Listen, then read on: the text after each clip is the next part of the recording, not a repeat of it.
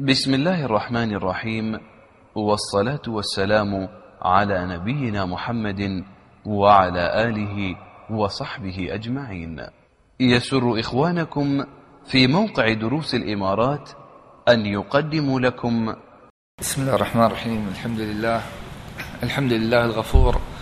أحمده سبحانه جل في علاه على نعمه التي تتجدد وتدور.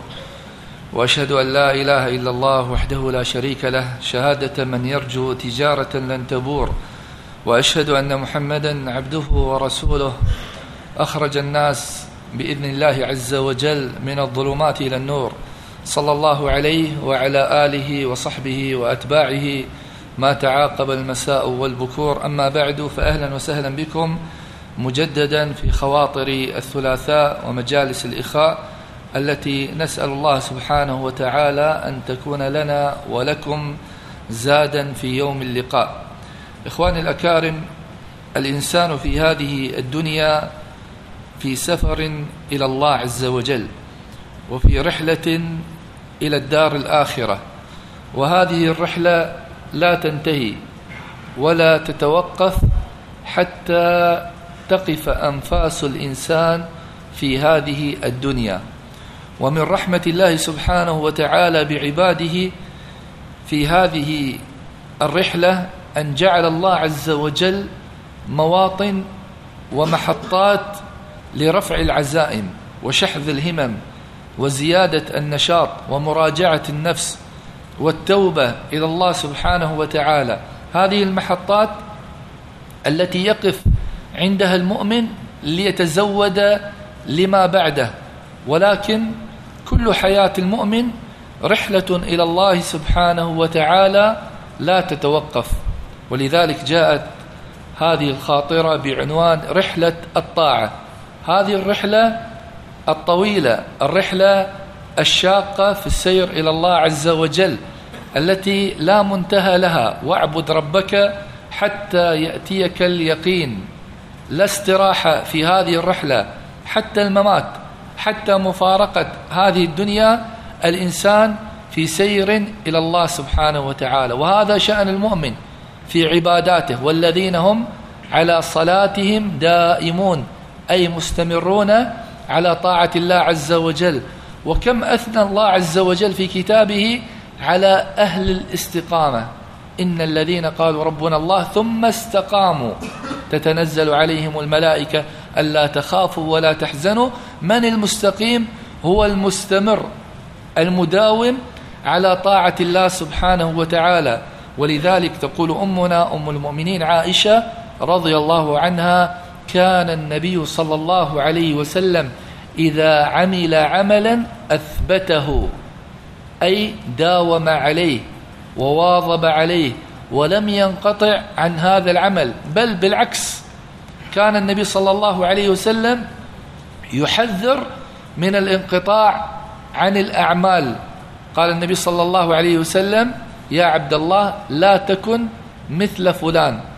كان يقوم الليل فترك قيام الليل. فالسير إلى الله سبحانه وتعالى سير مستمر. إن انتهى موسم رمضان فالطاعة لم تنتهي. إن انتهت العشر الأول من ذي الحجة فإن الطاعة مستمرة. إن انقضى موسم الحج فالعبادة مستمرة إلى آخر لحظة تتنفس فيها في هذه الدنيا. الاستمرار إخواني الأحبة في طاعة الله سبحانه وتعالى له آثار جميلة جدا في حياتك. من الآثار أن الله سبحانه وتعالى يحبك. بهذا الاستمرار وتأمل في الحديث القدسي ولا يزال عبدي يتقرب إلي بالنوافل. يدل على الاستمرار فعل المضارعة يتقرب إلي بالنوافل حتى أحبه. كيف تصل إلى درجة المحبة؟ أن يحبك الله عز وجل أن تستمر على طاعة الله عز وجل. وأيضا من الآثار الجميلة ليس فقط محبة الله عز وجل بل محبة الناس. إن الذين آمنوا وعملوا الصالحات سيجعل لهم الرحمن ودا أي محبة في قلوب الناس. وهذا يقول ابن القيم رحمه الله هذا أمر مشاهد. أحيانا تجد الناس قد ابتعدت عنك قد نفرت عنك بدأت حواجز تصد الناس عنك. تراجع نفسك تجد أنك وقعت في معصية وقعت في ذنب من الذنوب. طالما أنت مستمر على طاعة الله عز وجل تجد أن جسور المحبة بينك وبين الناس تنفتح أكثر وأكثر.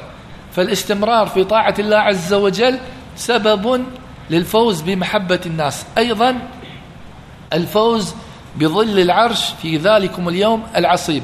لا يخفاكم حديث السبعة الذين يظلهم الله في ظله يوم لا ظل إلا ظله. ومنهم ماذا؟ ورجل قلبه معلق بالمساجد. قال ابن حجر يدل على دوام التعلق وعلى استمرار التعلق. يعني كل ما يخرج من المسجد يشتاق إلى المسجد يشتاق إلى دار العبادة. متى يؤذن الأذان اللي بعده متى يأتي إلى المسجد لعبادة لمحاضرة يجلس في بيت من بيوت الله سبحانه وتعالى؟ هو على هذه الاستمرارية قد جعل الله سبحانه وتعالى له الفوز بأن يكون بإذن الله عز وجل في ظل العرش. أيضا كلاءة الله عز وجل. هذه من الآثار الجميلة التي جاءت في حديث ابن عباس احفظ الله يحفظك. المستمر على طاعة الله عز وجل يجد التسديد والحفظ من الله سبحانه وتعالى. هل هذا فقط؟ لا. بل من الآثار الجميلة أن الله سبحانه وتعالى سيكون معك في لحظات حرجة. وهذه في الرواية الثانية تعرف على الله في الرخاء يعرفك في الشدة. تعرف على الله في الرخاء يعرفك في الشدة. تعرف على الله في الصحة رب العالمين يعرفك في المرض. تعرف على الله في وقت الغنى الله يعرفك في وقت الفقر. تعرف على الله في وقت السعة الله يعرفك في وقت الشدائد والنوائب التي تنزل عليك وهذا شأن المؤمن. فمن استمر على طاعة الله عز وجل يبشر بهذه الآثار الجميلة. أيضا هناك الهداية والتوفيق من الله وهذا مصداق الآية والذين جاهدوا فينا لنهدينهم سبلنا. التوفيق والتسديد من الله سبحانه وتعالى. أيضا من الآثار الجميلة الأجور إذا حل بك مانع منعك من العبادة فإن الأجور لا تنقطع.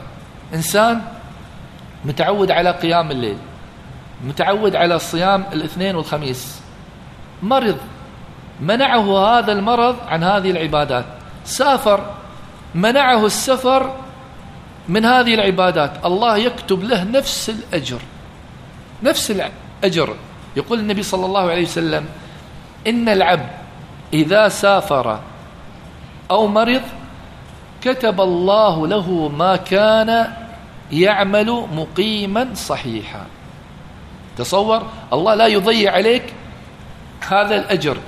إن حل بك هذا المانع أو العذر فإن الأجور مستمرة. أيضا من الآثار الجميلة ترويض النفس على طاعة الله عز وجل. هذه النفس تحتاج إلى فطام. تحتاج أن تروض على طاعة الله عز وجل. النفس فيها صفات كثيرة كما يقول ابن القيم. فيها الجبن فيها البخل فيها العجز فيها الكسل. فمن الأشياء أنها تكسل عن العبادة. كيف تربيها؟ تستمر على طاعة الله عز وجل. كلما تستمر على طاعة الله عز وجل فإنك تربي هذه النفس تروضها على طاعة الله سبحانه وتعالى. ثم أيضا من الثمرات الجميلة التي ذكرها العلماء أن الاستمرار على الطاعة يحفظ الإنسان من الخرف ويحفظ الإنسان من أرذل العمر. أرذل العمر أن يرجع الإنسان إلى ضعف البدن وضعف العقل. الله سبحانه وتعالى استثنى إلا الذين آمنوا وعملوا الصالحات. استثناهم من هذه الآفة. ثم أيضا من الثمرات العظيمة الفوز الذي يناله الإنسان عند الله سبحانه وتعالى بحسن الختام. بحسن الختام. قال العلماء الخواتم ميراث السوابق. كلما نسمع فلان يموت في الحج فلان يموت في السجود فلان يموت في مجلس علم فلان يموت في الصلاة فلان يموت في الصوم كيف أتى هذا؟ هل بمجرد ليلة وضحاها؟ لا. هذا استمرار على الطاعة. كان شخص محب للصيام مداوم على الصيام الله يختم له بالصيام. مداوم قلبه مع الصلاة يعشق الصلاة الله يختم له بالصلاة. محافظ على العلم الله يختم له بهذا الأمر. على الحج الله يختم له بهذا الأمر. فهذه آثار جميلة يجدها الإنسان حينما يستمر على العمل الصالح. آثار طيبة يجدها الإنسان. كيف يحقق الإنسان الاستمرار؟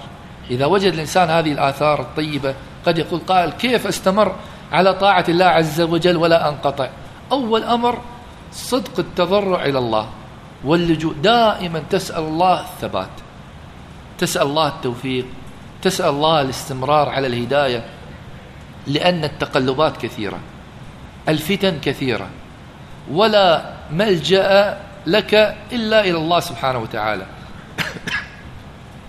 فيصدق الإنسان الرجوع إلى الله سبحانه وتعالى والالتجاء إلى الله بكثرة الدعاء والتضرع. أيضا من أعظم الأسباب الإخلاص لله عز وجل.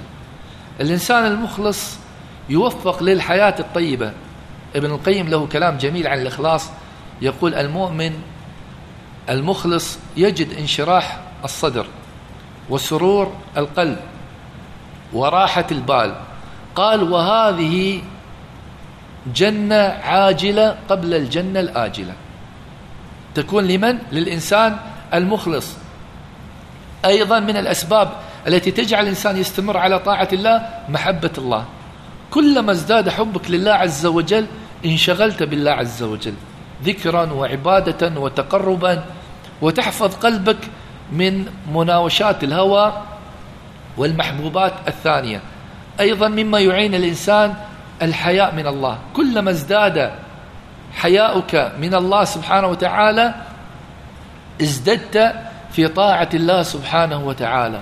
أيضا إخواني الأكارم مما يعين الإنسان على الطاعة أن يبتعد الإنسان عن أسباب الذنوب والمعاصي. أن تعرف من نفسك أنك إذا جلست مع فلان وعلان يجرونك إلى المعاصي قف خلاص. أن تعرف أنك إذا جلست على جهاز معين هذا الهاتف الحاسوب غير ذلك يجرك إلى المعاصي ابتعد. ابتعد. بل الإنسان على نفسه بصيرة. ما يحتاج نقول فلان وعلان. كل إنسان يعرف نقاط ضعفه. يعرف متى ينجري خلف المعاصي. فإذا تعرف أن هذا الشيء يجرك إلى المعاصي خلاص. ضع خطوطا حمراء لا تتجاوزها. أيضا أن يتفكر الإنسان في آثار الذنوب والمعاصي في حياته. كيف يكون الإنسان منكد العيش ضيق الرزق تجد في وجهه السواد عدم البركة في الوقت يحرم من العلم يصاب بالكسل يصاب بابتلاءات كثيرة بسبب الذنوب والمعاصي. فمجرد تقليب الذاكرة بالسرعة حول الآثار التي جاءت في حياتك أثر الذنوب والمعاصي تجعلك تراجع نفسك. فعلا أن هذه الذنوب لا تستحق أن يسير الإنسان في طريقها. أيضا استشعار نعم الله عز وجل يجعلك تشكر الله عز وجل. تجد إنسان كفيف حريص على العبادة. إنسان مشلول حريص على العبادة.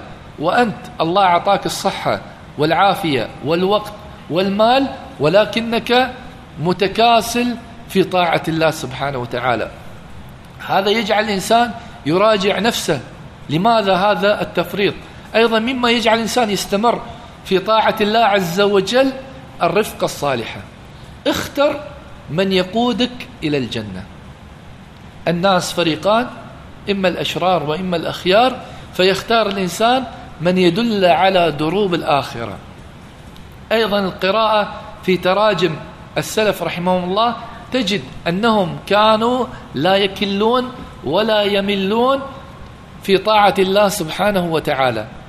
حتى أبو موسى الأشعري رضي الله عنه في آخر حياته كان يجتهد في الطاعة فكان يقال له على هذه الحال يعني الآن أنت يعني قاربت الوفاة وعلى المرض وتجتهد في الطاعة فقال ألا ترون الفرس إذا قارب رأس مجراه زاد من سرعته؟ يقول خيل لما تكون في السباقات كلما تقترب من خط النهاية تزيد في سيرها إلى الله؟ قال كذلك المؤمن يزيد في سيره إلى الله سبحانه وتعالى. إذا استشعر الإنسان هذه المعاني الجميلة زاد في سيره إلى الله سبحانه وتعالى. من أعظمها هذه العبادات القلبية الإخلاص المحبة الخوف من الله الحياء من الله عز وجل كيف الله يعطيك ويستر عليك ويمهلك ويغدق عليك وأنت بعيد عن الله سبحانه وتعالى. هذا يجعل الإنسان يستمر في طاعة الله عز وجل. أسأل الله سبحانه وتعالى أن يوفقني وإياكم إلى الطاعات وأن يرزقنا وإياكم الثبات حتى الممات. إنه ولي ذلك والقادر عليه. وصلى الله وسلم على نبينا محمد. وجزاكم الله خيرا.